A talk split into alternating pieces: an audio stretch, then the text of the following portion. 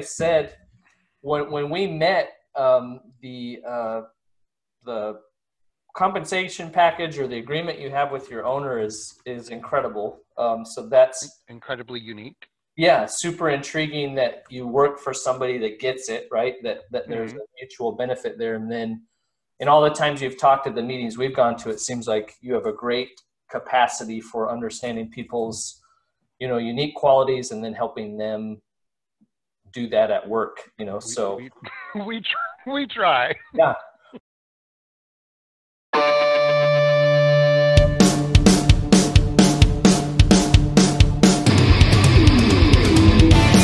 well and, and and it's you know if you can do it in insurance you can do it in anything right because right it's not necessarily the most exciting work, but uh, and it's a it's still a very conservative industry. Yeah, yeah. Well, and and highly competitive, right? Yeah, yeah. yeah. So.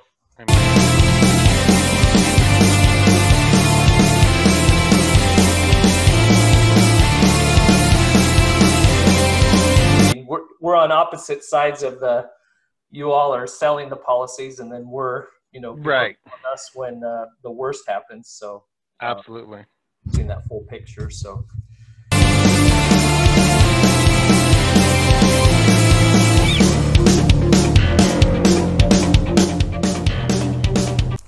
You can't see me. You can't see me.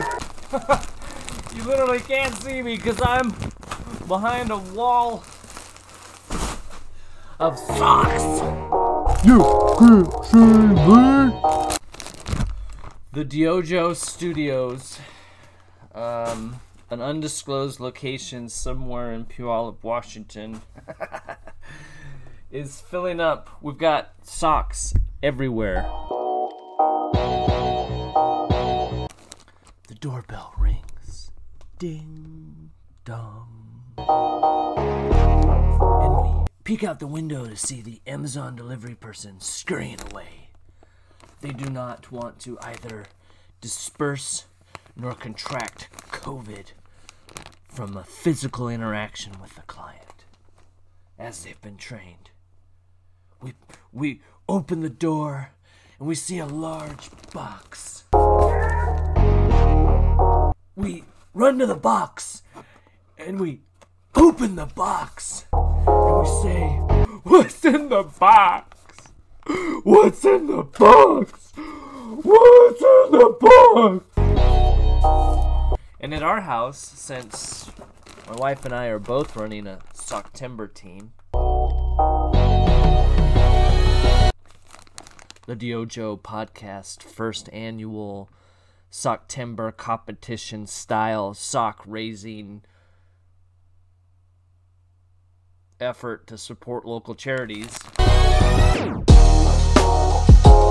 which has been like I'm blown away by the support. Um, we've got six teams, um, six kind of local teams, um, with a team in Canada and a team in Reading, Pennsylvania, and it's been off the charts. Like uh, we have the Amazon Jason Sturgeon. Credit to Jason and Mary Sturgeon at Arcade Wayfinding. They suggested an Amazon wish list, which was something I never would have thought of, and um, and so socks have been showing up at the Three Kings Sock Agents headquarters. Um, you can see in the background, we got a stack of socks. My kitchen table, my wife called. She's like, Do you know somebody named Gordy? And I was like, You haven't listened to a recent episode of the DYOJO podcast with Gordy Powell from Georgia Clean? So our kitchen table is full of uh, of uh, brand new socks. So sending Gordy sent the love from Georgia. I want to mention um, you can see the team uh, captains and the teams, and, and they've been doing a good job of promoting their team members. But uh, some people that have really been stepping up, um, even uh, as members of those teams. Sarah Allen from Superior Restoration has been really active. Gordy Powell is with Georgia Clean, um, and he's been a guest on the podcast. Alex Watts with Avenue 5 he gave to the wrong team, but he gave. That's what counts. Um, Judy Brown from Tacoma Trophies said uh, she's got a box filling up at the office. They do great trophies. I don't know if you've seen some of the DYOJO podcast awards we've done and some of the um, Three Kings prizes we've given out for safety.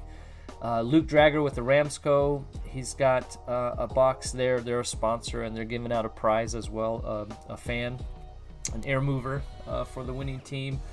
Woody Frame with Zoom Drain up here in Seattle has been contributing.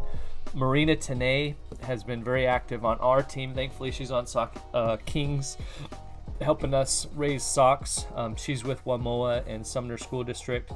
Kyle Mew, I, I, hope I'm saying your name right, with Engineered Products, sent a, a crap ton of socks to the office.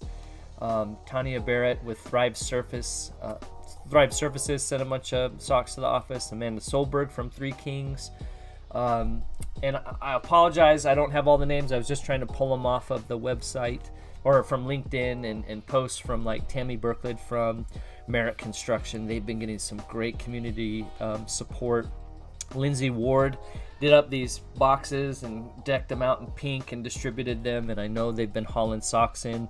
Um, we're hoping to get a count this week and, and give an update so you can look for that on Instagram and LinkedIn. Um, Kelsey Isaacson, the sock agents, her team um, has been hauling in socks. So it's been really fun. Uh, the the dyojopodcast.com forward slash sock dash timber. Um, and, and it's been it's been a lot of fun and I'm I'm super grateful that uh, everybody's been supporting it and thank you keep sending the socks we're, we're piling up so it's going to be awesome to distribute these so one aspect of our guest today. So why don't I maybe I'll do things a little bit differently.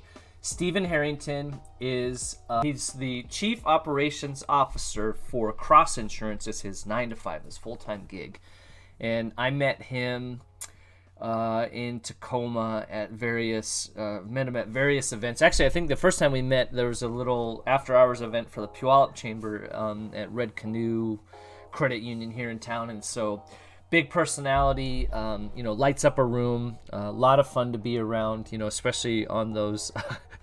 you know, we were new to town, and um, you know that can be awkward, and so.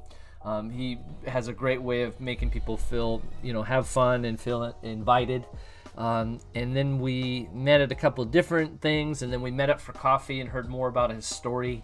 And so he also is um, started Diva Insurance, Diva of Insurance. So he's a data nerd, um, which in insurance is um, in all businesses is critical, right? So, you know, the people behind the the the operation, the process that give the data that's actually actionable, right? That um, helps you make decisions, helps you direct and, and, and confirm your vision is working, that you're making progress.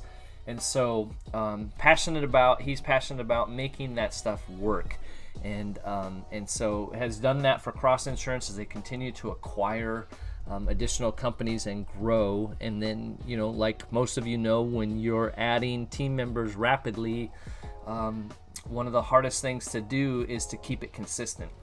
My daughter's working for a local restaurant and they've added two restaurants and so um, you know she's uh, learning that part of the process where it's like this is what has made us popular and so what's going to sustain us build a legacy those kinds of things is if we can keep that you know everybody talks about the mcdonald's way but keep that vibe right? Their um, their theme is uh, it's an anime thing. I always get it wrong. I think like my hero academia. I'm sure all of you are well aware but it's naruto. I got corrected by my youngest daughter. And um, and so I guess it blew up on TikTok because people really enjoy. it. So people are coming from Oregon and Idaho to come visit this restaurant, and so um, you know it, it's interesting talking to her because eventually she'd like to be a restaurateur or own a coffee shop, and so talking about well, you know, this is you know she's learning how this um, group uh, has started and been successful and is expanding and so it's exciting it's exciting you know, to see your kids um, and people you know and love and respect, you know, start to grasp things and think about, you know, well, what if I did it? What would it look like? And what can I learn from other people? So, Cosmonaut Coffee, shout out. That's become one of our favorite spots. It's just a little tiny little coffee shop uh, in Tacoma. Um, delicious coffee. So, they really do it well. so that's uh okay. So uh, bringing it all back around. Okay, we just went on a tangent, but um, the, the idea of loyalty. So what really intrigued me when I met with Steven was his boss. Um, you know, hired him and Steven and him kind of worked. You'll see. Um, Steven kind of came in and said, "Hey, this is what I'm going to do now. This is what I'm going to do." And the boss was like, "Okay, that makes sense." And then and giving them a lot of freedom, a lot of trust, empowering them to do those things, both to express himself professionally, personally, and to the benefit of the company and um, and just the you know like Steven talks about people have offered him much more money and he's like no like at this point there there's um, nothing you could do that would would steal me away because of the freedom and the trust and the opportunities I have. And so just super unique but um, I can remember times when this has come up in my career where it's like you know, oh these these friggin' kids, these dang kids, these millennials, these Gen this and Gen that, they're not um, loyal anymore, right? You just can't find loyal boys no more. I always do that. Eh. Um, you just can't find loyal employees no more. They don't make them like they used to. So but what's so funny in that is companies aren't like they used to, and those companies that used to, um, you know, uh, Tony Cañas and um, Carly Burnham wrote an excellent book a while back. Um, it's a practical. Okay, so Tony Cañas, or sorry, so Tony Tony Cañas and Carly Burnham wrote an excellent book a while back. It's directed at the insurance industry, but it's it's a practical guide to engaging millennials. It's in the in- insurance industry, but really in any industry. Um, and it's called Insuring Tomorrow. So, on the topic of loyalty, they said the key perspective millennials have a different definition of loyalty than previous generations did. For boomers, Loyalty means I came, I stayed for 30 years, and I got my gold watch. For millennials, loyalty means I worked very hard while I was there. So, and, and what's crazy is they also mentioned the current workforce, millennials, saw their parents and grandparents get downsized and lose pensions. They entered the workforce as the first generation with no expectation of lifetime employment. So the current, and they say again, the current label Force defines loyalty as I worked hard while I was there.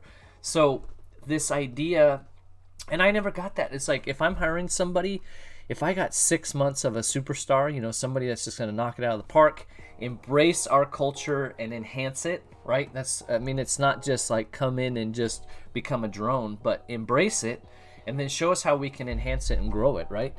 And, and so this idea of loyalty, um, you know, what they've done at Cross Insurance with um, with Steven, trusting him to, hey, if you're doing something that's solely for Diva Insurance, then we expect you to take time off and, and cover the cost yourself. If it's something that's mutually beneficial to Cross and Diva, let's discuss that. And if it's mostly Cross, then you know, um, bill it to the company. So, uh, just crazy. I mean you talk about loyalty. I think it comes down to trust. I think everything in work comes down to trust. And it's, I, have had that discussion with managers before, people in a position of leadership where it's like, yeah, we need to trust each other. And it's no, before trust comes honesty and integrity, right? So I don't have to like you to be able to work with you, but I have to trust that you'll do what you say, that you're honest in that. You know, you can be who you are. I'm not saying you and I have to be the same, but I have to trust that if you say you're going to do something, you do it, right? You do your job, you handle your business. If I trust that you handle your business, we're going to be fine. You know, but if if you don't handle your business and you don't say do what you say you're going to do, there will never be trust. Like you can't just well trust them. No, they're not trustworthy.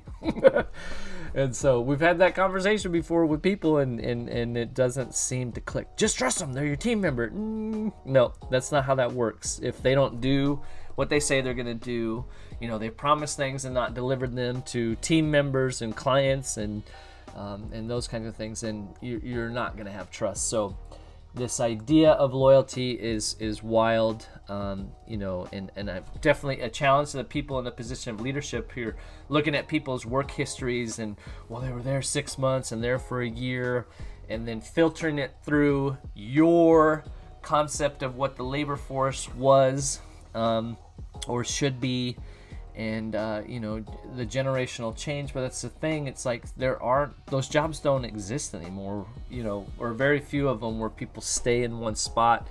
Um, one thing too that arcade wayfinding really brings up um, as posted lately was the um, uh, promotion without preparation.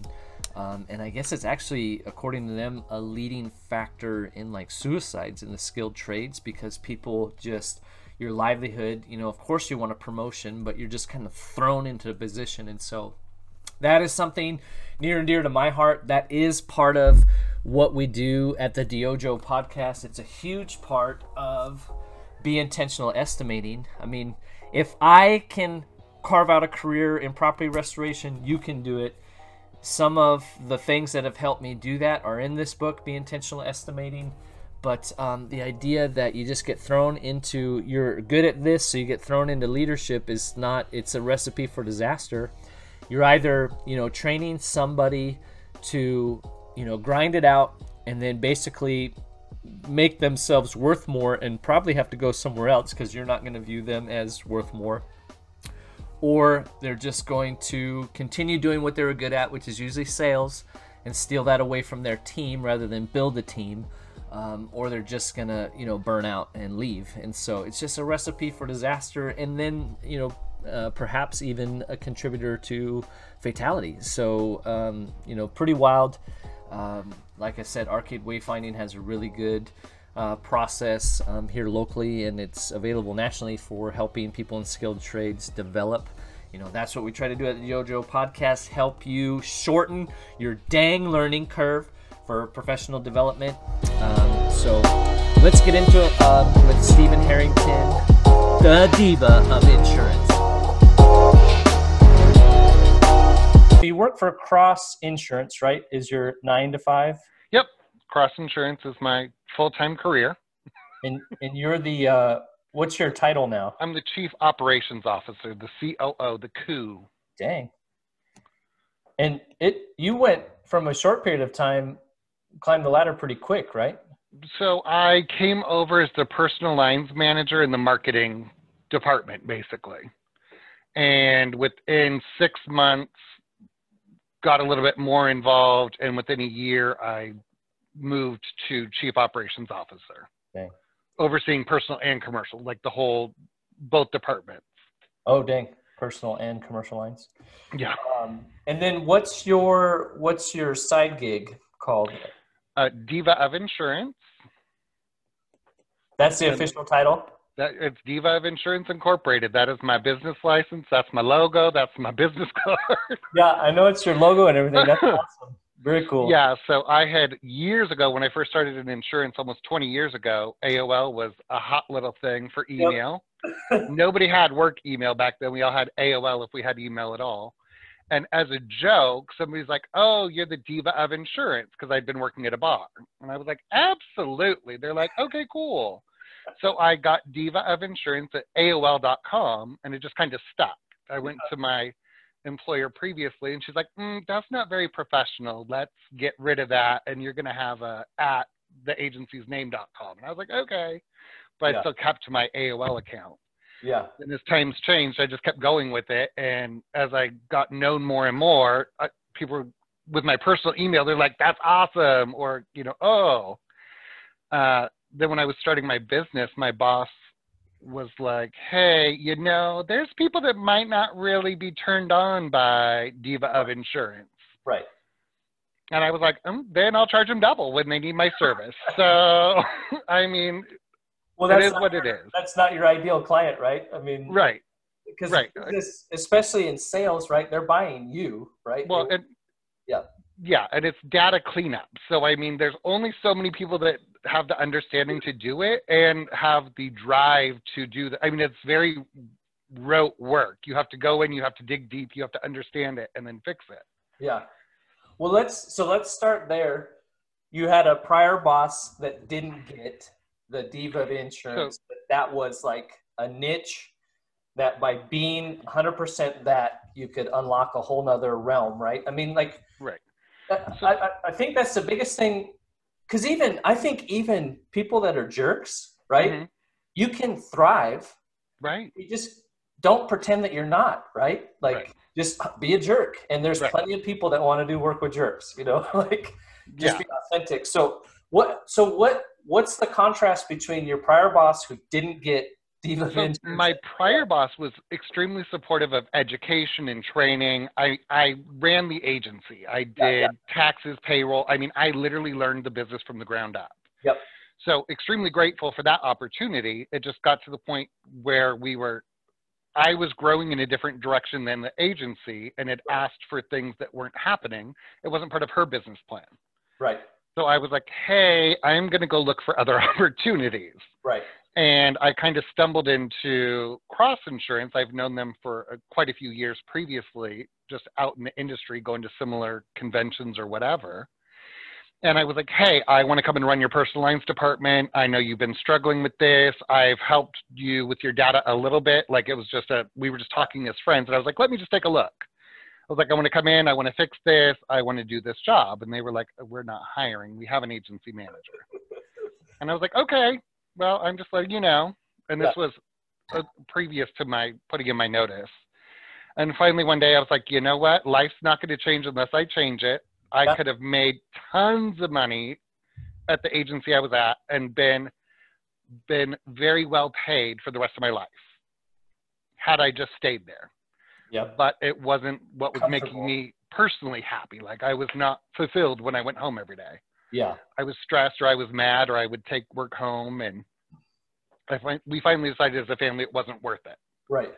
So I put in my notice. I called back and I was like, "Hey, calling you first. I'm now going to be unemployed in 2 weeks. So you get first first choice. I really want to work for you or I'll put my resume out there."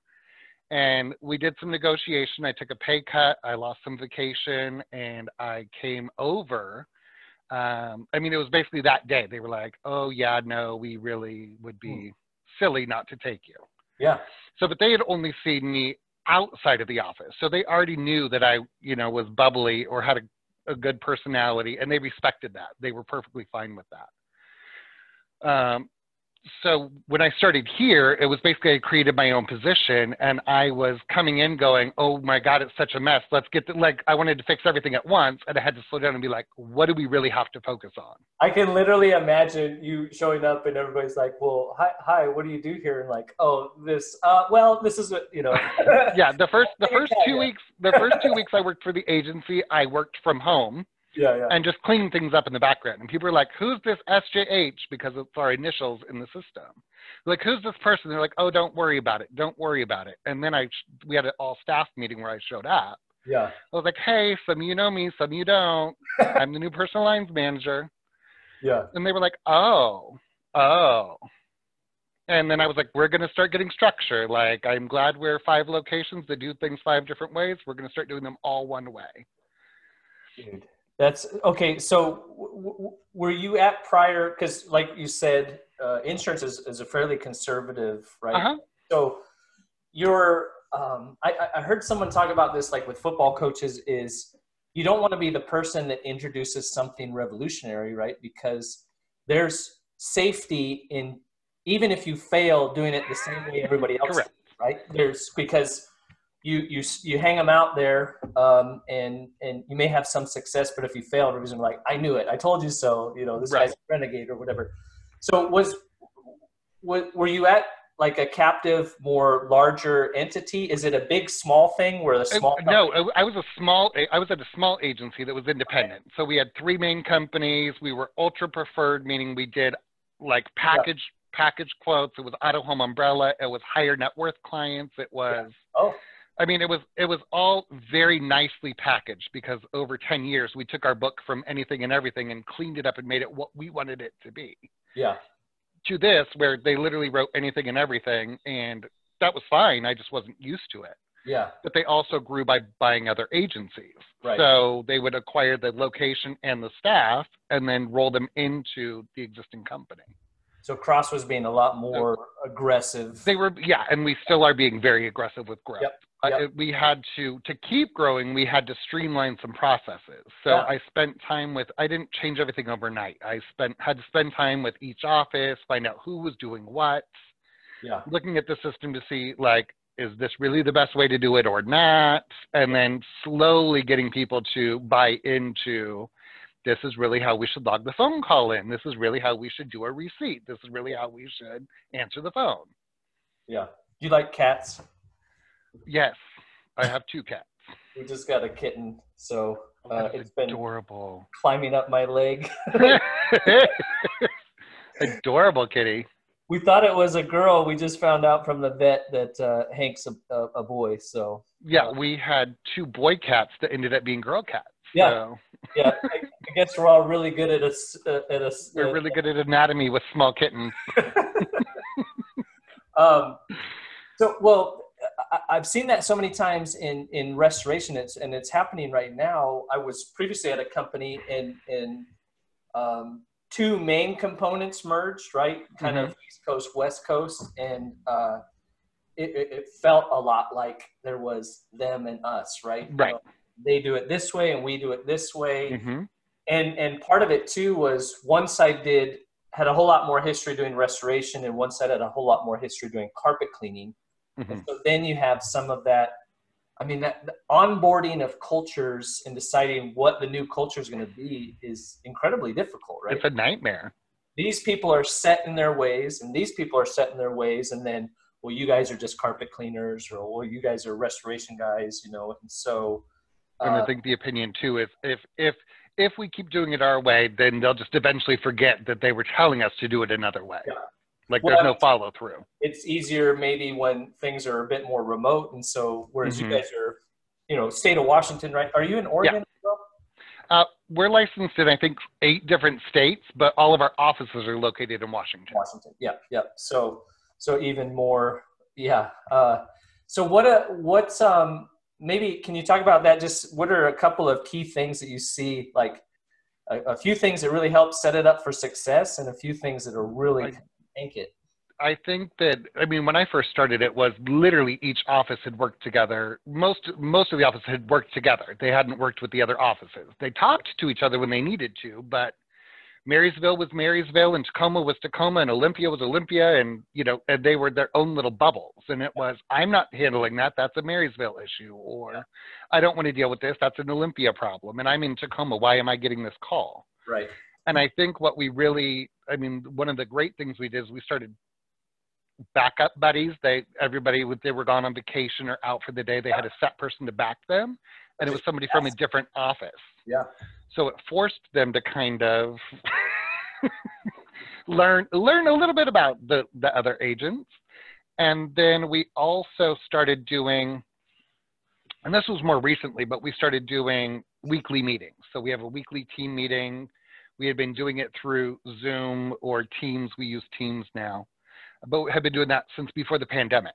So we had team meetings every other week and a staff, everybody all staff once a week. So that everybody was complaining that they didn't know what was happening or one person would find something out and nobody else would. yeah So that kind of helped bring the team together.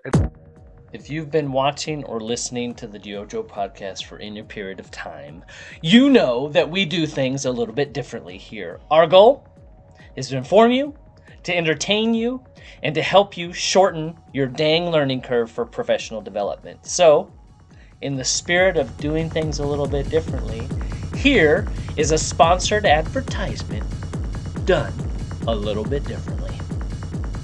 You need the data. You need the information. We need data, Please, Bob, please. Bob, right? You need the data from the field, but so many of these systems are cumbersome, right?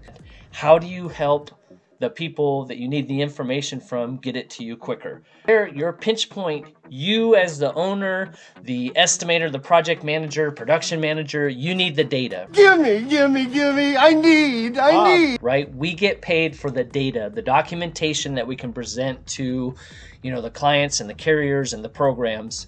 So when we start to think as people in a position of leadership, I talk about this and Be Intentional Estimating, you know, how do we facilitate uh, the processes so that the people that we need the information from can give it to us more consistently, clearly, and effectively. I need, I need. Gimme, gimme, please. One of the things that really excites me about Xcelerate Restoration Software, this is designed by restoration contractors for restoration contractors, and they work diligently on their platform to make it as tech friendly as possible. If, if it can't be used by the people in the field, um, then h- how is that going to translate into helping you, you know, bill more efficiently, effectively, and get paid quicker? Right, all right, all right. We are excited. This collaboration between Xcelerate Restoration Software and the DYOJO podcast. Xcelerate hands down offers the best field service solution in the restoration market. They're putting their money where their mouth is. They're giving away a free iPad to prove it. We'll have a prize package together, um, which will include a copy of my book, a DYOJO podcast t shirt, the free iPad, which will be co branded from Xcelerate and the DYOJO podcast. If you go to XL restorationsoftware.com forward slash landing forward slash iPad dash giveaway. We'll have the link in the notes. And uh, you can register there. You can also sign up to request a free demo. But get this by restoration contractors for restoration contractors to help you shorten that time between um, work completed and work paid for by presenting you with a tool that is easy for your techs to use so you get the information that you need. Gimme, gimme, gimme. I need, I need. check it out. Uh, we'll have the links in the show notes and uh, look forward to seeing you all live October 5th when we announce the winner of the Xcelerate Restoration Software iPad free giveaway. Then we actually hired a consultant to come in and help us with our marketing and brand guide. So they sat down with the owner, Andrew, they sat down with the co owner, they sat down with me, and they sat down with all the staff and came up with what our company culture was, even though we didn't know what it was. We Yeah. they asked us a bunch of random questions. The first day they're like, "Okay, what's your culture?" We're like, "Uh, we're a fun, family-based business that likes to sell insurance." And they're like, "That's not a brand. Like, let's let's figure this out." So, I mean, it took like it was a three-month process of coming up with, I mean, colors and pictures and stories and an actual guide that then we had meeting after meeting after meeting discussing with everybody. So we were, we, at least now we're all on the same page, Yeah. which has made hiring the last three people I've hired have been almost instant. We have a very set process now for interview. And basically, two of the people were like, I've already heard about your agency. I'd be stupid not to take this job. You know, Huh. you believe in your employees, and I've heard great things about you. So because we've, I mean, because we've defined our culture and defined our our story, Yeah. the message is now getting out there. So it's making it a little easier for me to get top talent or recruit. When before I would get 400 applications of people that were barely qualified, and I'd have to pick the best of. I mean, if Yeah. there was somebody good, I would pick them. But now I'm picking up the phone, going, "Hey, I don't know if you're looking or not, but we're hiring, and I've heard great things about you." it's much more objective. Do you, do you do you find in that process? I always try to tell people, your culture is not some made up thing. You know, everybody's got the poster on the wall, Right, right? right. And, and and it's funny you say that about you know uh, we're fam- family fun and we sell insurance, right? Everybody's like, well, our culture is we're better. Right. Oh, okay. Right. I mean, and that was, I mean, my idea of what our brand was was totally different than the owners. It was totally different than the rest of the management team. And the staff was like, oh, well, we love, you know, Marysville. And Did, so it sounds like you guys kind of nailed that because you have to get input from everybody so everybody feels involved, right? Right. But at some point you have to synthesize it. And obviously, I think like you guys found sometimes having that third party that's not a part of Right. the we had tried for almost a year to come up with our own brand guide and our own story and do everything. And finally we were like, mm, we failed miserably at trying to do this ourselves. Let's and we had somebody that we'd done other work with, and we were like, hey, Yeah. we're now going to write you a check and let you do your, you know, do your thing. Well, and I think you said at one of those meetings we were at in Tacoma, it was it was a hefty check, right? I mean, it was an uncomfortable. hmm It, it it makes it enough that you have lots of skin in the game and you participate. Otherwise, um, Yeah. you probably could have had a very nice bonus at the end of the year. Yeah. Well, and then, but uh, do you find does ownership feel like it paid off and it's it's Absolutely, absolutely. So we we continue to use a couple of the programs from the same person. We do um, we do with the staff, and we have evolved the programs a little bit to Yeah. build them out even more to take it to Yeah. the next level. But because we had the consultant that was so personable with all the staff, they all bought in, and it was a six. I mean, it wasn't an overnight. I mean, it was a six month transition. Do you recall? Were you part of the conversation? I mean, like you type in consultant, right? I mean, you're Mhm. it's all over the place. Um, Do you recall? I mean, did you go with somebody local? Were you looking for something specific? Or We were looking for something very specific. It started with an agency assessment, is what it was called. They came in, uh, and she's based out of Rhode Island. So, no, it was nowhere near. She was on the opposite coast. But because because Andrew Cross, who owns the agency, believes so much in the push was to get us more advanced than most agencies technology wise and and training wise and stay that way versus trying to always play catch up. yeah, yeah, So my first year with the agency, we were getting everything in place, getting our uh, systems in place, technology in place, learning new systems, and pushing it so far advanced that then we just had to keep learning new things. We weren't having to constantly be like, oh, we need to fix this and fix this and fix this. But because we went to so many conferences and we went to so many different things, we kept running into the same lady over and over and over again. Hmm. And she does nothing but work with other insurance agencies. She's got a very So good- we paid her a large sum of money to come in. She did an agency assessment at first where she interviewed every single employee, uh, found out what their goals were, like what did they like or dislike about their job, were they a good fit for the agency, were they happy, were they not happy, and we ended up actually eliminating two positions the same week. Huh. Not because they were horrible employees, but just because it wasn't a good fit culturally for what she felt for the agency. Yeah, then out of that was when I became the chief operations officer because I was good with the systems and processes and and the data. And Celia became Celia was our commercial lines manager, and she became the IT technology. She does all of our acquisitions now, so we became very clear as to what our job roles were yeah. which then helped the staff better understand because they were calling i mean either one of us would get a call for everything and we just try to handle it and it wasn't always the same answer so she came in and just really helped us realize you know these are the people we need to push harder. These are the people that are are going to be there for a great amount of time but this is they're happy where they're at. I was always like oh i need to get you to my level so i can move up. And people are like i not everybody wants that. They're happy where they're at. Yeah. Well, and that's So- what's crazy is, uh, you know, um, I just did a video on like uh, that idea, uh, uh, common sense isn't common anymore. Hmm And, and it, that was exactly kind of one of the conclusions I came to is most often, most industries, ours is no different than yours. If you're a good salesperson, right, you get the attention of the CEO or whatever, we're going to promote you. Well, sales skill and manager skill uh, not to say one or the other is better, but Right. they're very, very different, right? So what makes you great as a salesperson doesn't always make you great. It's like uh, I don't know if you watched that Last Dance with Michael Jordan. You know, like he was brutal and he and he wasn't a great coach. A lot of times, people that are superstars in one area don't know necessarily how to communicate. Like, I just do it. Work harder. You know, They- they Right. don't you know um, understand always how to communicate it. Um, and sometimes that gets poo-pooed on, right? Those who don't coach, you know, and it's, you know, that can be true, but it's a different skill set. But so many times, so how do you guys? It, it, it's it's unique to have that much investment, yes and how did you guys continue with it? Because so often all right, we hired the consultant. They gave us the paperwork.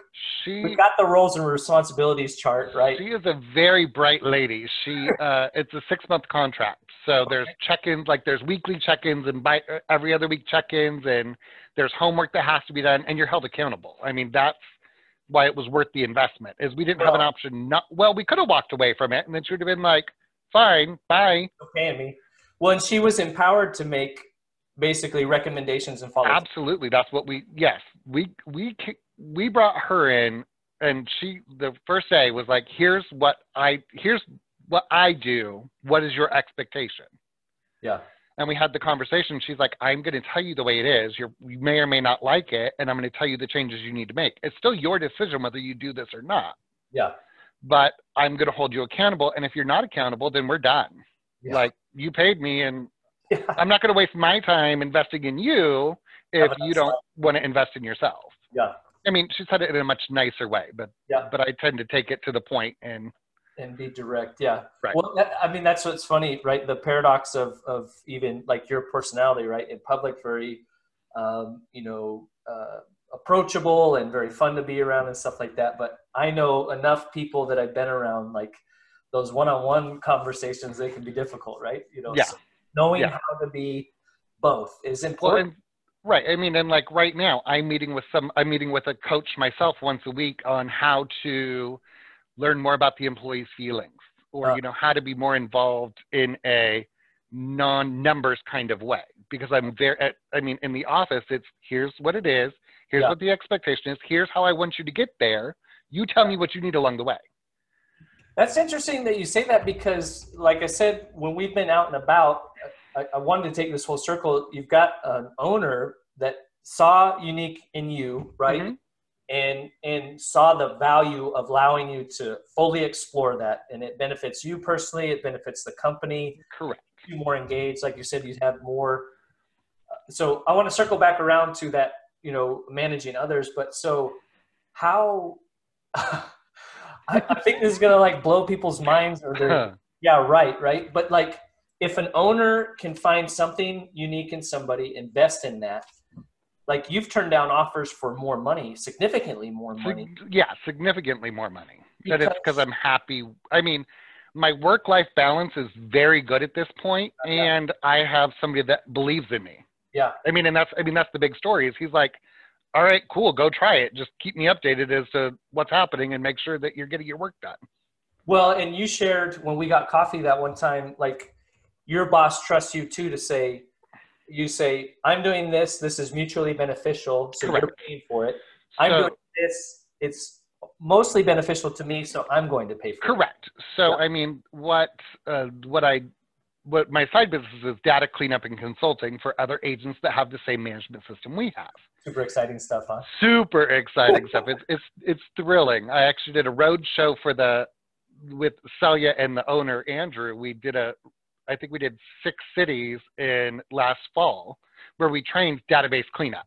It Yeah. was I mean we just went on the road and did it. And from that people were like, "Do you do you do consulting? Like, can I write you a check to help me, or can you come in and fix it?" And I was like, "No, no, no, no, no." And my boss was like, "Well, first ask them how much they're going to pay you." And I was like, "Uh." I.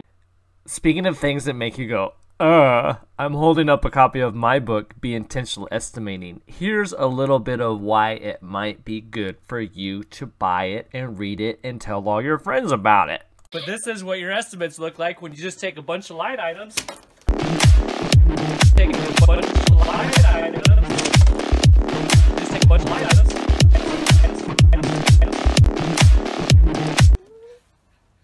And you throw them against the wall and you hope they stick. And you hope some adjusters brave enough to come up and say, Yeah, it'll work. Why is an estimating structure, process, mindsets, habits important? A bad estimate, a jello estimate that won't stick to the wall, that's your profitability. That's your ability to hire more people. That's your ability to put some things away for retirement. That's your ability to take a vacation. That's your ability to not be stressed out every single day that you come into work. Just take a bunch of line items. Be Intentional Estimating by Jon Isaacson, the Intentional Restorer, is available through Amazon in Kindle and paperback. Check it out. It'll help you help your team write better estimates, have a better process leading to better outcomes, better profitability, and less dysfunction. Be intentional estimating. Never really thought of that. So the next time I'm like, oh yeah, but I'm really expensive. And the guy's like, well, how expensive? I was like, I charge three hundred dollars an hour. He's like, so do I write you a check? Like, how does this work? Yeah. Like, totally nonchalant about the whole thing. And I was like, oh. So I went back to my boss. I was like, so it Oh. looks like I might be able to make a good little penny on the side if I, you know, get a business license and Yeah. and he's like, well, okay, how is that gonna work? And I was like, well, I think working in other people's systems makes me also see the errors in our system. So that would be one thing. Also, we're building relationships with other agencies that Yeah. may be getting ready to sell, and we're always ready to buy. Yeah. So, I mean, it's kind of a different way of building a bridge or looking at somebody being like, hey, maybe it really is time for you to retire.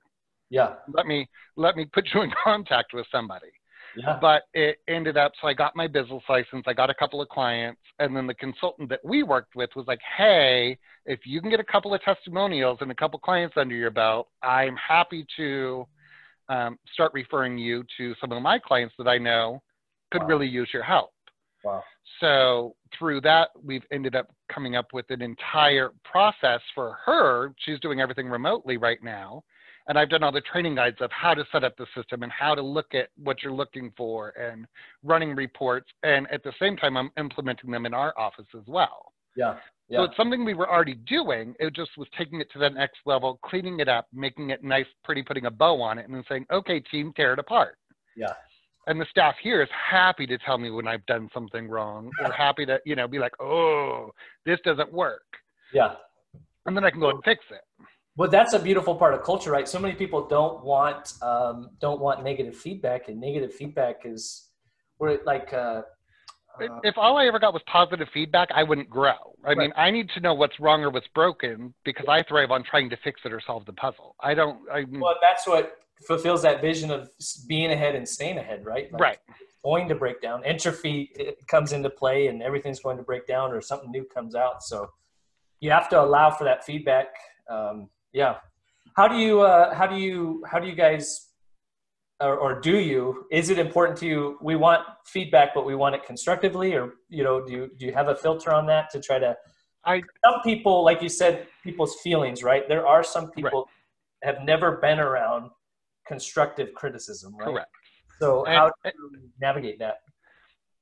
I think I've gotten to know each person individually pretty well, so I Yeah. know kind of their attitude and what they, how well or not well they will handle any situation. Yeah. So I think it's just tailoring the conversation to each individual, which is really important. I can't talk to person A the same as I can talk to person B.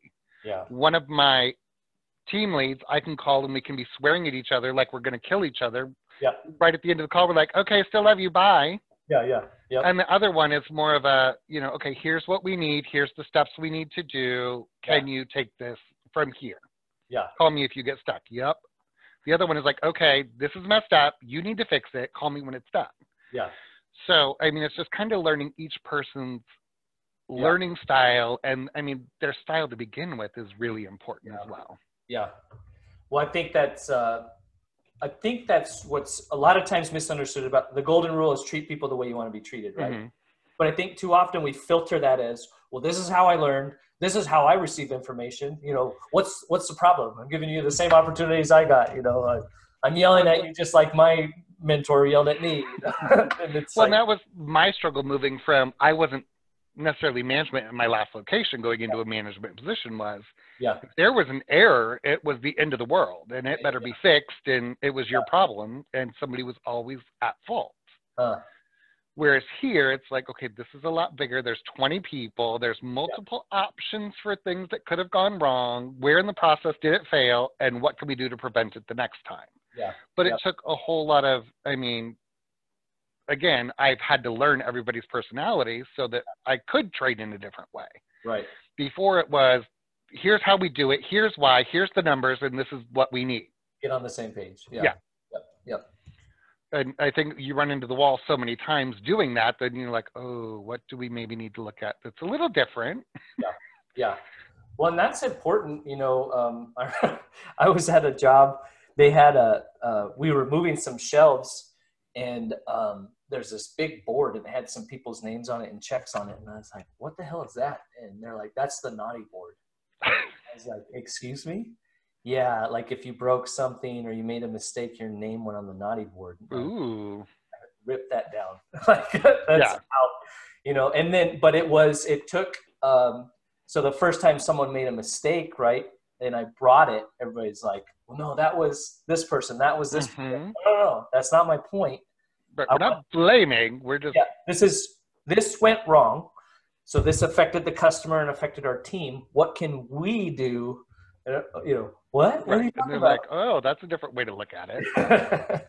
well, but then then uh, you have to prove it, right? And and you Mhm. make mistakes because sometimes somebody just does something just off the rails, and you know your temperature's up to here, and, and you really want to uh, lay into somebody, and and and that's when your culture gets tested, right? You know, right. How how open are you? How um, um, and I think that that's where a strong management team comes in as well. I mean, I can call Celia and I'll be like, we need to fire this person. And I mean, I'm just yeah, yeah, at the end, which normally is not my personality, but I've had it. And I'm like, I'm done, blah, blah, blah. And she's like, okay, let's take a breath and let's think about this and blah, blah. blah. And I mean, and then she just like, and then she's so like, she knows me. So she's just so monotone about, she's like, and what really happened and what upset you. And I'm like, okay, this isn't help. It's helping, but it's not helping yeah, yeah, yeah, yeah. You know, and same thing with Andrew. He's like, I'll call him with an issue. He's like, well, what would you do? And I'll tell him, well, that's what I would do too. So just go ahead and take care of it. Or mm, maybe we should look at it this way. Yeah, yeah. So I mean, I think that that's where that that people knowing their positions, but also understanding that they have people to lean on is important as well. Well, I'm noticing too, you're talking about Andrew like he's president of the business, right? Mm-hmm. So, which is a lot of owners, you know, high level managers, it's their goal to get it to a point where they can just be hands off. Right. And Absolutely. obviously, like you said, work life balance, that can look differently for everybody, but the owner's got to be engaged, right? Got to Mhm. be with their pocketbook as well as, you know, their their input and Right. So they either need to spend the money to solve the problem, or they need to invest the time to solve the problem. right, right. or a combination of both. Yeah, yeah. And I mean, Andrew has done insurance for a very long time. He's a very smart man. He's set himself up to now. Most of the problems come to me, and then I go to him when needed. Yep. So he's still around. He still talks to the staff. He still makes decisions. He's still very involved. Yeah. But he's not answering the phone day to day with the employee complaint or the mad customer Yep. just like we're now training people in personal and commercial lines, we have a team lead in each, and I'm training them to kind of take some off of me. So the other staff now report to them, they report to me, I report to Andrew. Yeah. So we're building this structure of because again, I believe if I can train somebody to do what I'm doing, Yeah. I can get to that next level. Well, and that I think that's the other part of it, um, which is weird. I've experienced that a lot in my career. Is like when you're pushing right and you want opportunities, and your opportunity, you're challenge driven more so than money driven. Um, sometimes that can be a threat to to other people, right? Whereas, like you said, when um, and that's I've viewed it the same way as you. Like if I'm going up, it's creating opportunities for other people, and you should have people that are creating pressure for you to move your ass, right? Like Right. if we're just sitting around, you're holding people back and they're gonna find another opportunity. You know, with a balance where it like your spot where you can find a spot that you're good at. I think you said in one of the meetings we're at where you love getting on the phone with customers, right? And solving Mhm. problems and but you've understood in your role you need to help other people Right. I am not the best person for anybody to talk to anymore when it comes to an insurance. That's from the day to day. Right. I I now deal with numbers. I'm dealing with relationships with carriers. I mean, employees. I have so many other things going on. Yep. I can still go in and process your auto change. I can still take your payment, but I am not the best qualified person to do that any longer. Right.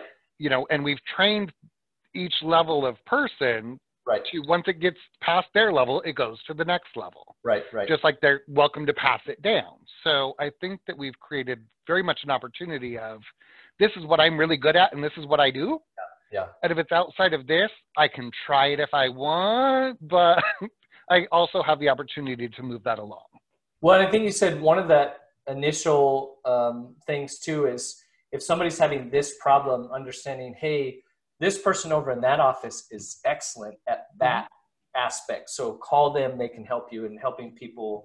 Um, that's super helpful when people understand. Well, it helps that person. Most people, right? If you say this person is a subject matter expert, all of a sudden they're brighter, right? They've been Right. called out for something awesome.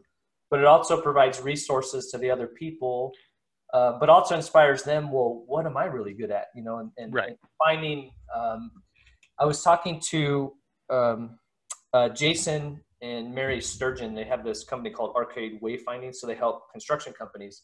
And he brought up the will. So the hammer has a will.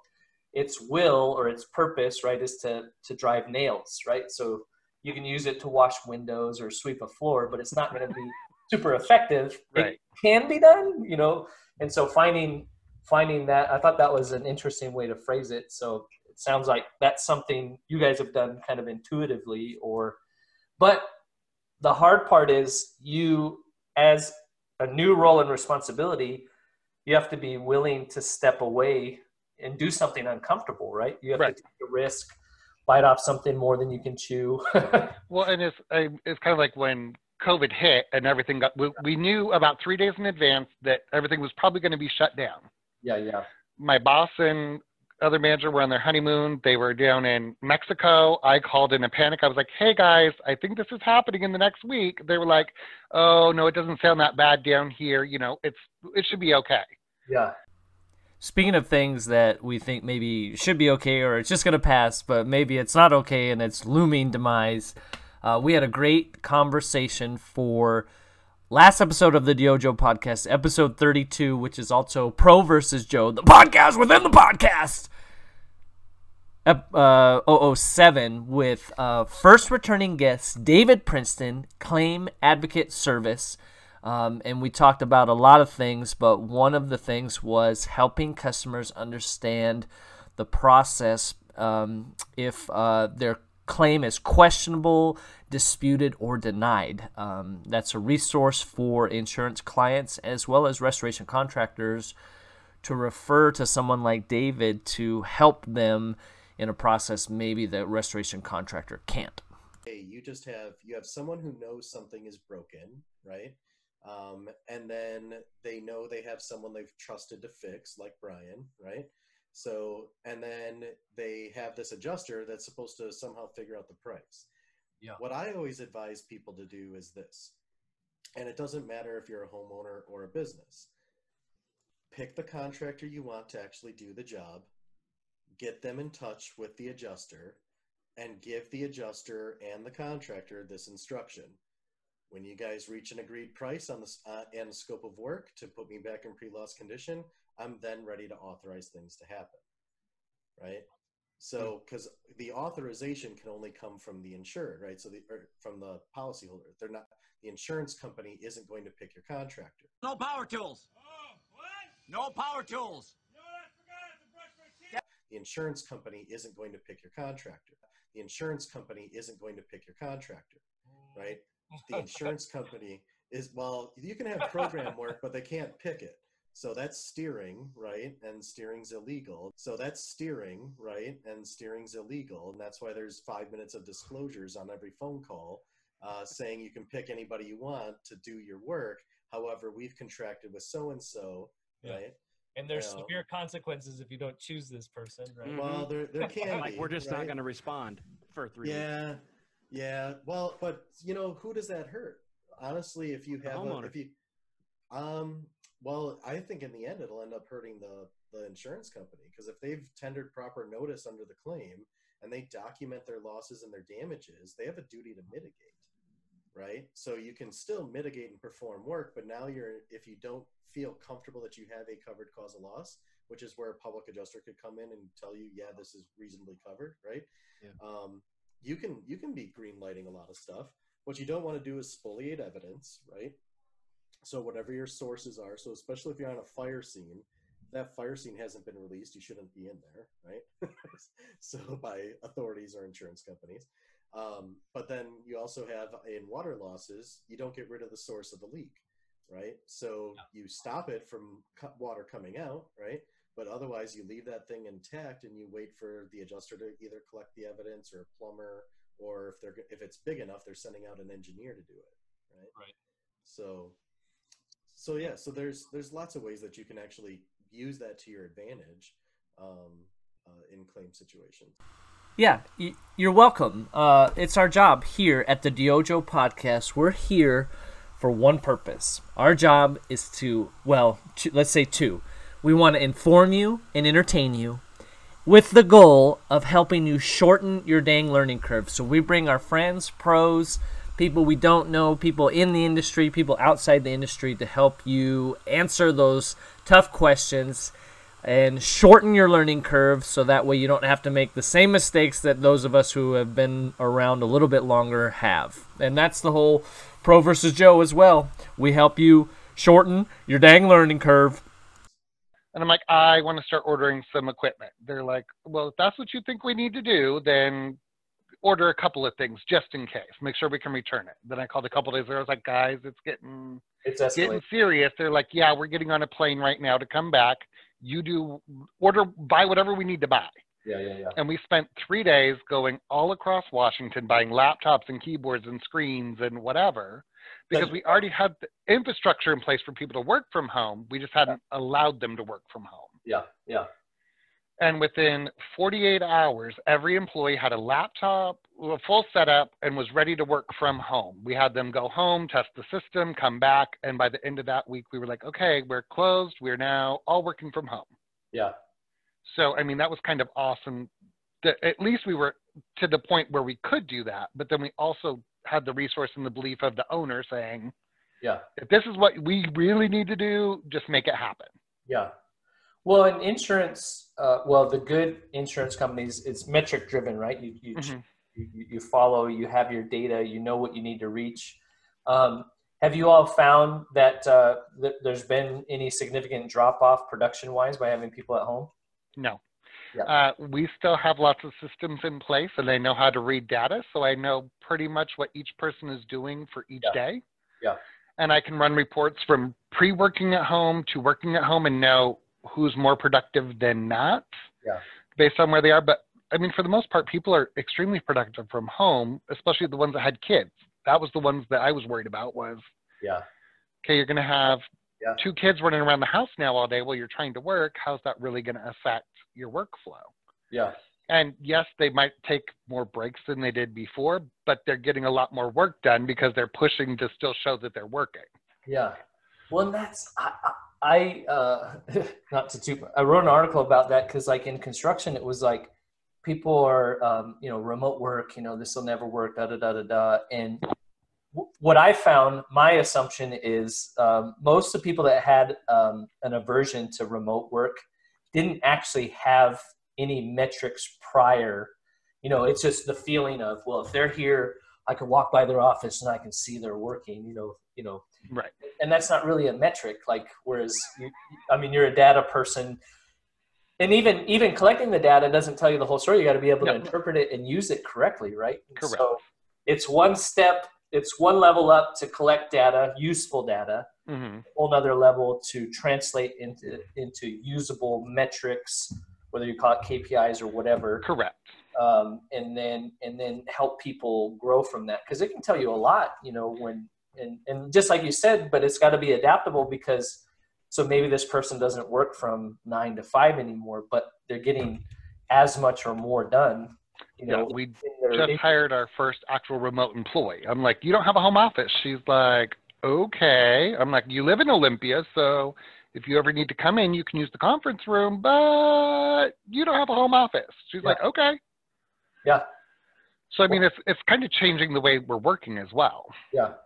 Well, I think it's going to change a lot of things in that sense because, you know, not having to have the footprint of buildings and those kinds of things, the travel. I mean, how many companies have been talking about forever trying to reduce carbon. You know, will Mhm. people commuting to work that have don't need to be there to actually be productive. like, why? You know? Well, and I bounced around so much between all of our locations that I have my home office in Tacoma. I mean, Yeah. my my executive office is at our Tacoma building. Yeah. But then I have my laptop, and I was at other offices two, three days a week, or staying overnight, or traveling for work, or I mean, going to conferences. Yeah. And I had the ability to work from home since the beginning. So for me, it's more like, oh, now I'm tr- stuck at home. Like it's a it's a joy to get to go to an office for four hours to get out of the house. Yeah.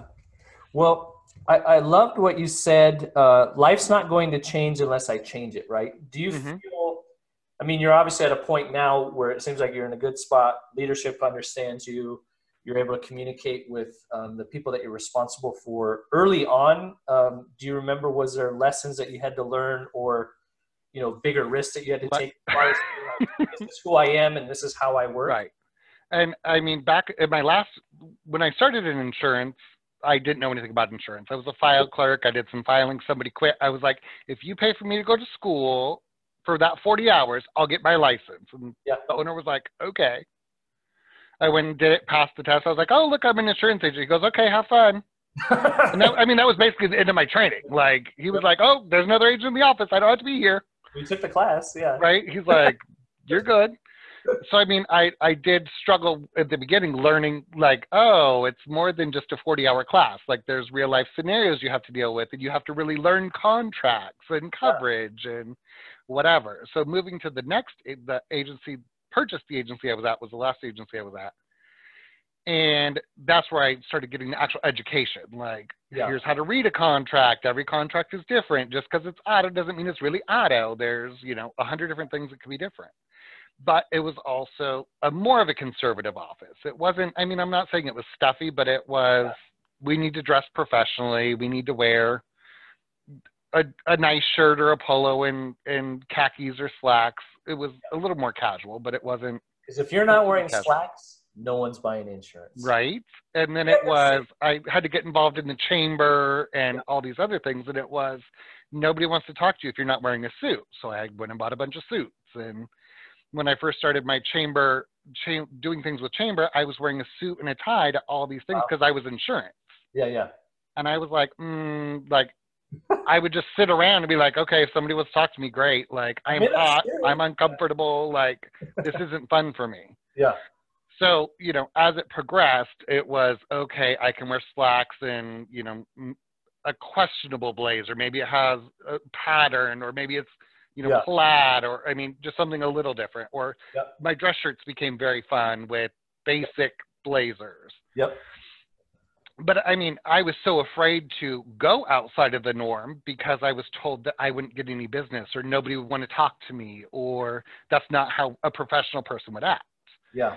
so when I started venturing out more and more and getting more involved, I was like, people don't care. Like Yeah. they truly, if they're that worried about what I'm wearing, then it's not somebody I want to be to You're begin going with. to convince them with your Right. Like I can't yeah. convince them to become my customer. Yeah. But at the same time was we were going through the transition with the office of finding our perfect customer and Yeah. being okay to say no. Like Yeah. Yeah. somebody called for a quote, I'd be like, I'm sorry, I only quote your home and auto. Yeah. Nope, I only want home. Great. I got a number for another agent that's happy to take care of you. Yeah. And they were like, Well, you don't want my business? I want your business on my terms. Yes. I want to do what I feel is best for you.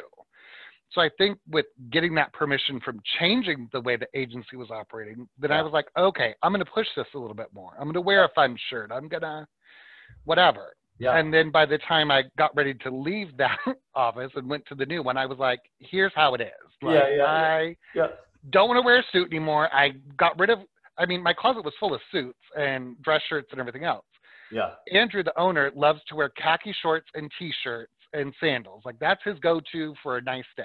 Yeah. He'll wear a Hawaiian shirt or a polo shirt. And if we have something that we really need to dress up for, I Yeah. totally get it. I'm happy to do it. Yeah. And so does he.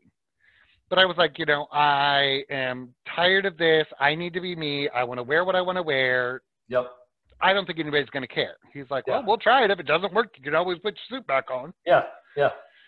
So, but I think that's because I had known them from outside of the industry for so long. That's what I was already wearing. I mean, Yeah. I'd go somewhere in the evening or it'd be out a cocktail party at an insurance convention. And I was like, I'm not wearing a suit for this. Like it's, Yeah. we're drinking and who cares? Yeah. Or, you know, we're, we're networking. Yeah. So I think that I was really lucky with that where he's like, well, we'll give it a try.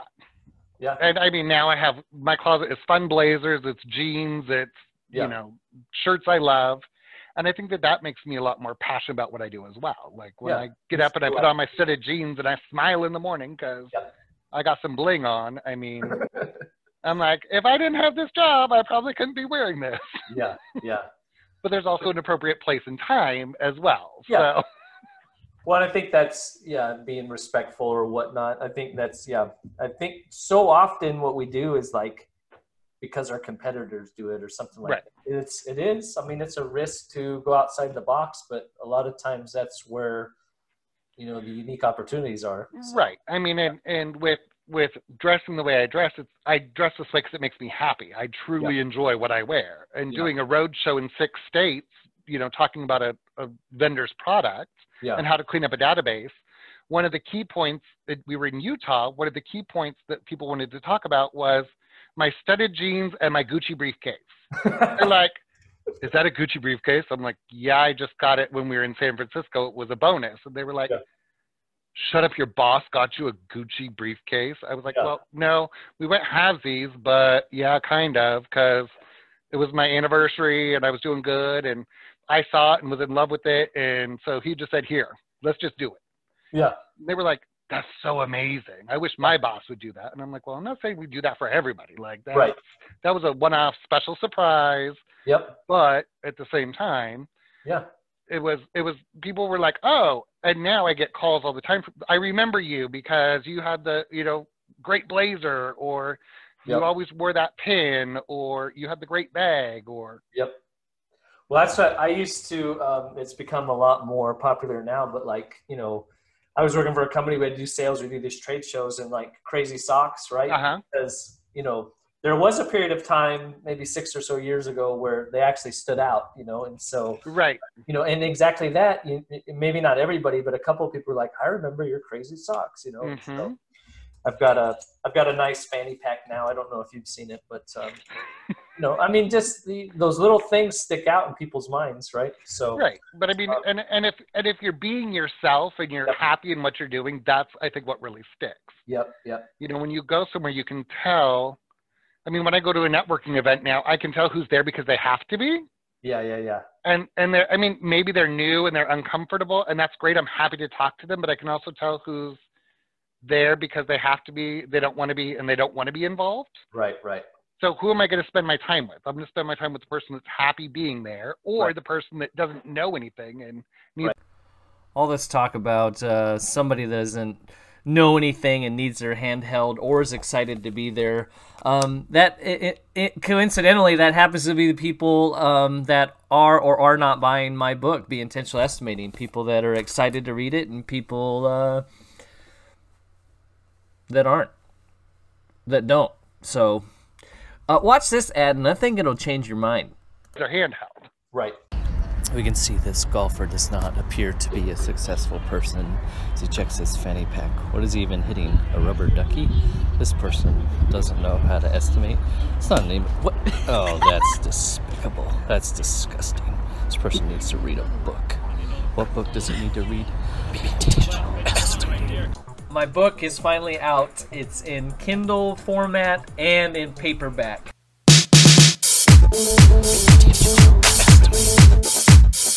This person, on the other hand, knows the habits and the mindset that it takes to be successful in estimating property insurance claims because they've read Be Intentional Estimating. Look at that posture. Look at that swing. Home run, ladies and gentlemen. Home run.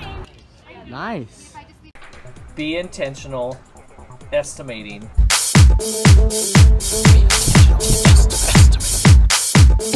Developing the right mindset and habits for yourself and your team to succeed with estimating property insurance claims. Boom, that's a mouth.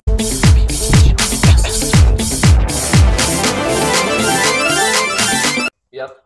Well, so w- w- um, do you do you hire a lot of young people? Yes. So what's uh, in thinking about being yourself at work and those kinds of things? I think you know everybody likes to throw out around the millennial word or the what's what's next Gen Z, right?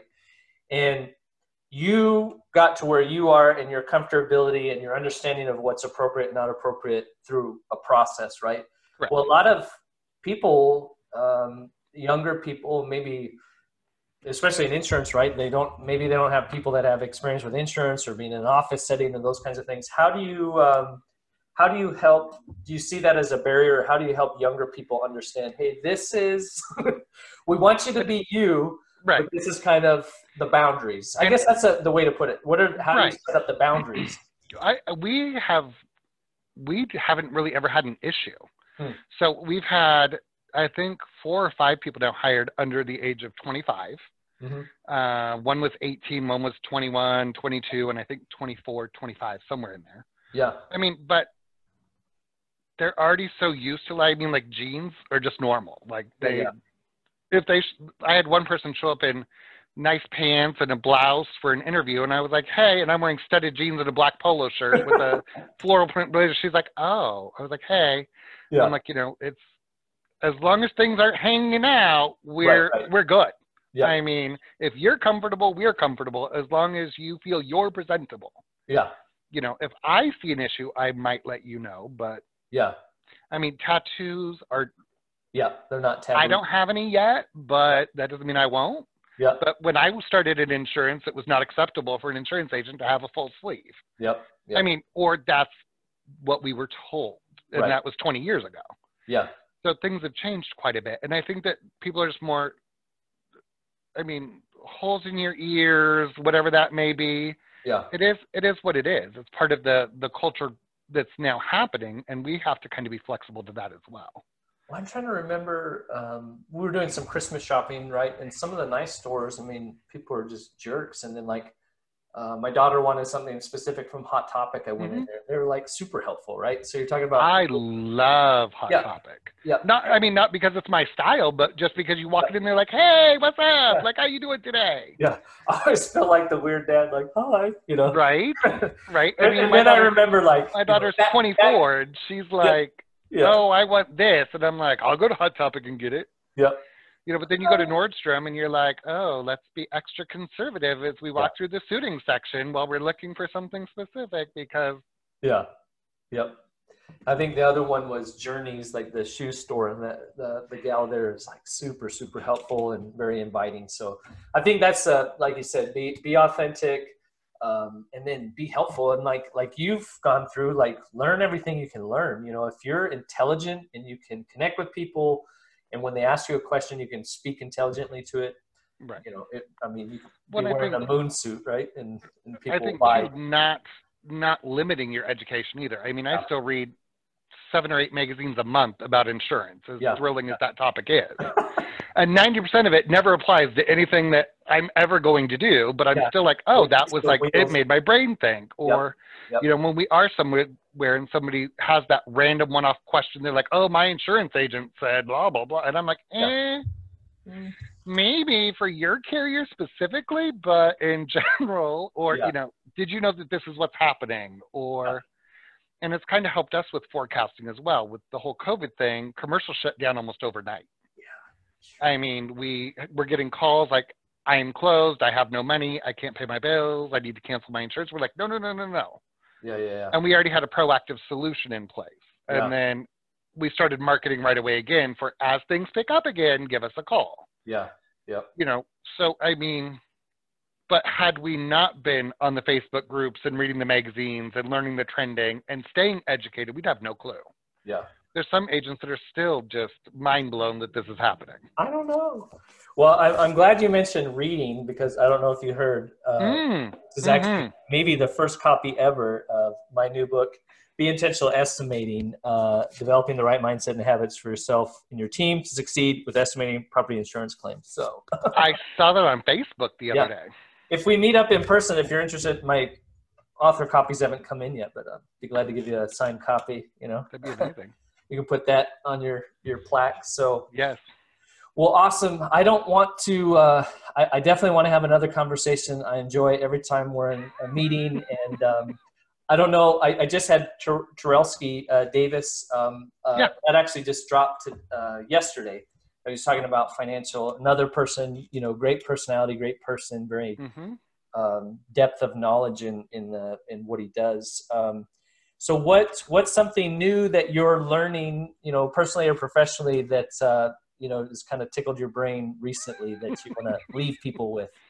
I uh, actually was challenged by my boss to read a book from start to finish. Stop ordering them, start reading them. Because I'll every once in a while I'll see a great book and I'm like, oh, this is gonna be mind blowing, and I get to like the fourth page and I'm like, mm, yeah, or something else comes up and yeah, yeah. whatever. And so he challenged me to read a book. So I made it to chapter two, Hey, and in three weeks that was pretty impressive for me.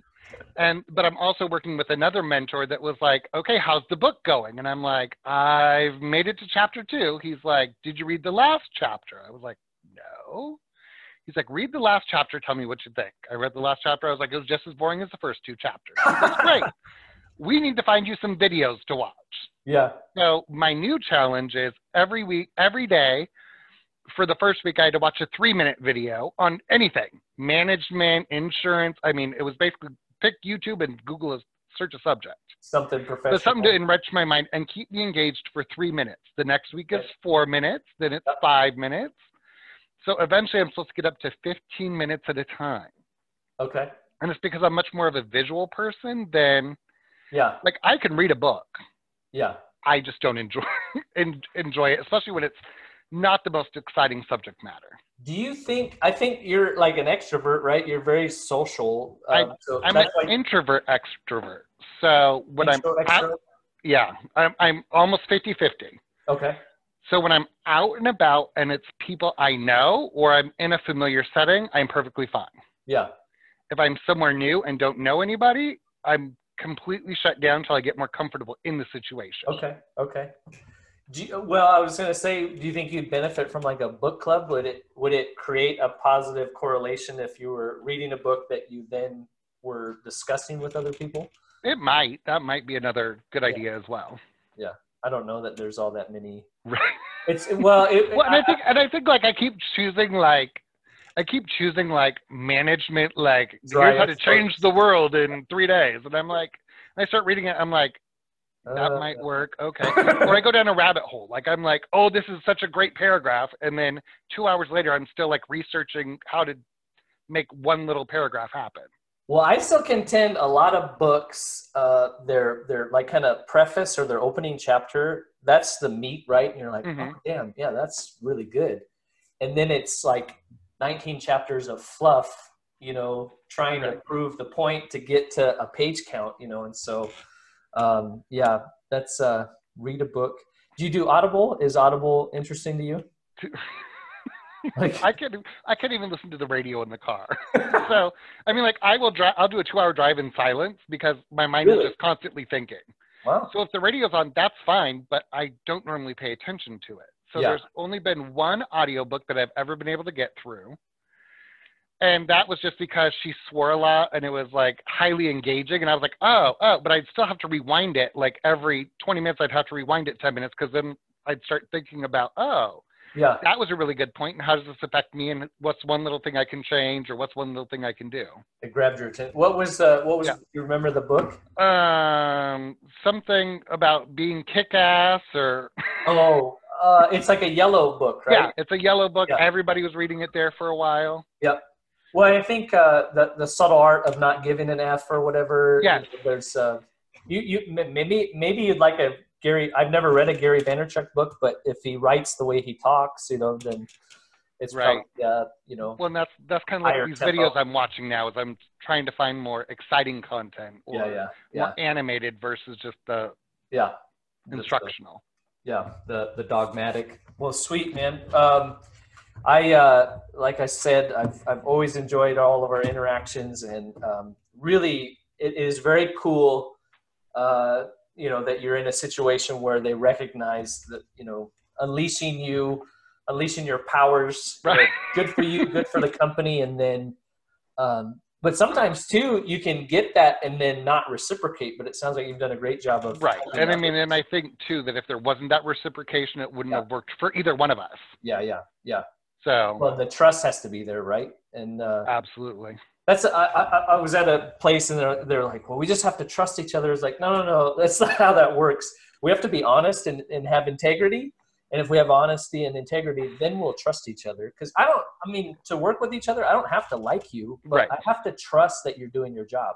If you do your job, even if you do it differently than me, I'll trust you. You know, I mean, I, we don't have to hang out or whatever. Right. but I can We don't have to be best friends outside of work as Yeah. long as I know you're doing what you need to do and Yep. you know what you need to do. Yep, yep. So, well, sweet man. Well, hopefully, uh, hopefully we can. We should do something in person. Uh, Yeah. up And uh, um, we'll go from there. So Sounds wonderful. awesome. Thank you, Stephen. Yes, it was great talking with you today.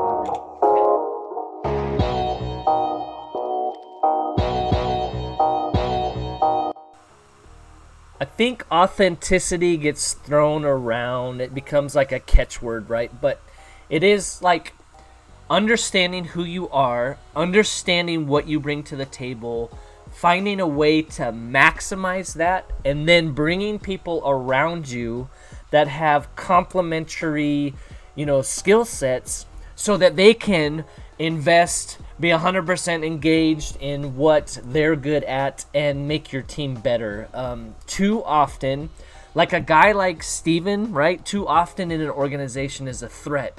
This person is really intelligent, really outgoing, uh, has has helped us build our team, and so we gotta tamp them down. And so, um, you know, maybe a little bit jaded, right? But uh, but that idea that a company can embrace somebody and say, "Man, you've got this skill set." uh, there too is an opportunity, right? Make your skill set something that literally nobody else wants to do. Who data cleaning and recovery, you know, like how much more boring could it be? But you can tell he has found a way to utilize it. He sees how it makes sense and helps the organization. It's been critical to their ability to synchronize their systems and grow their company. Um, not only grow his nine to five company, Cross Insurance, but his own, you know, diva of insurance. Um, and so, and that's the the entrepreneurial spirit, right? When you can do things within your wheelhouse.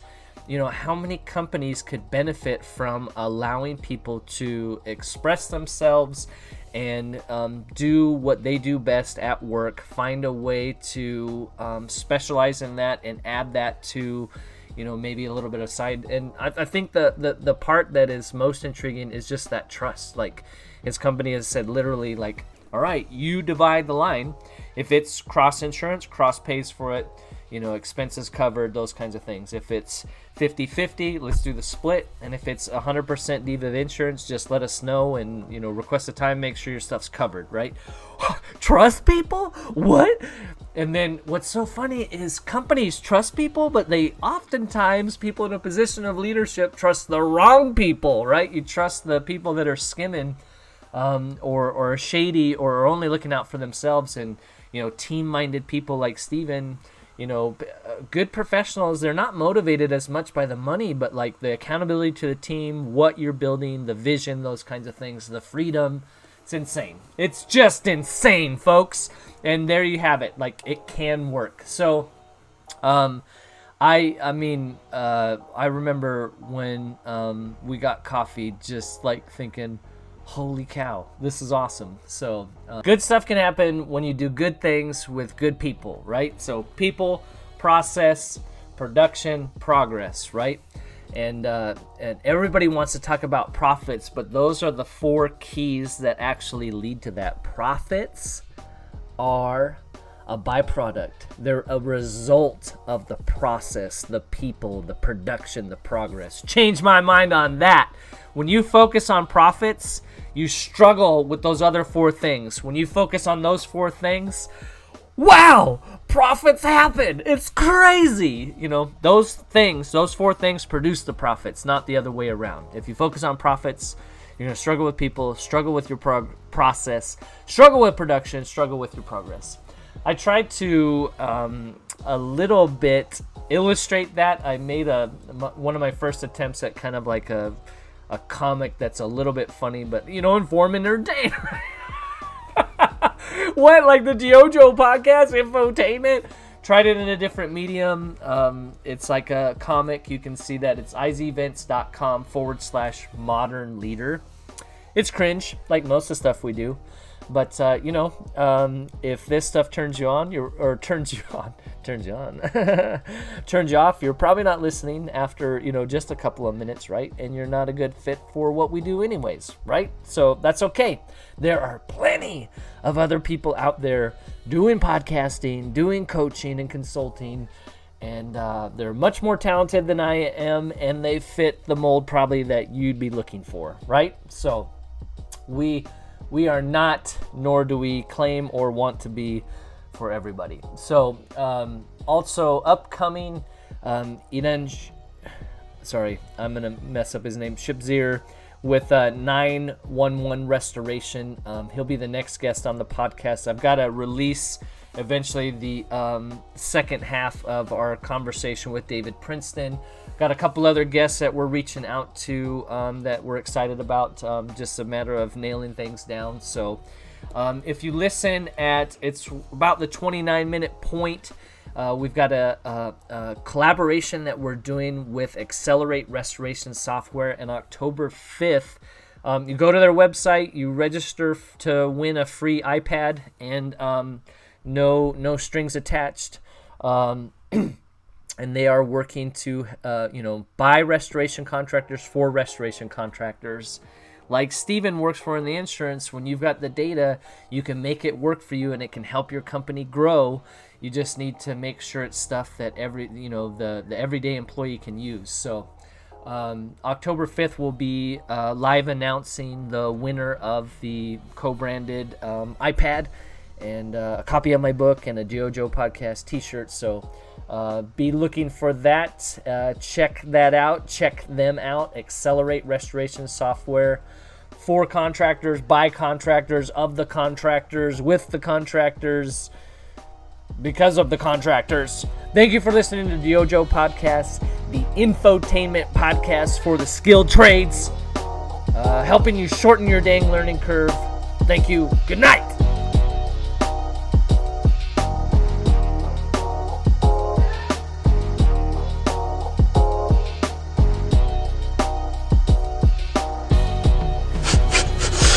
This is the stupidest thing I've ever heard.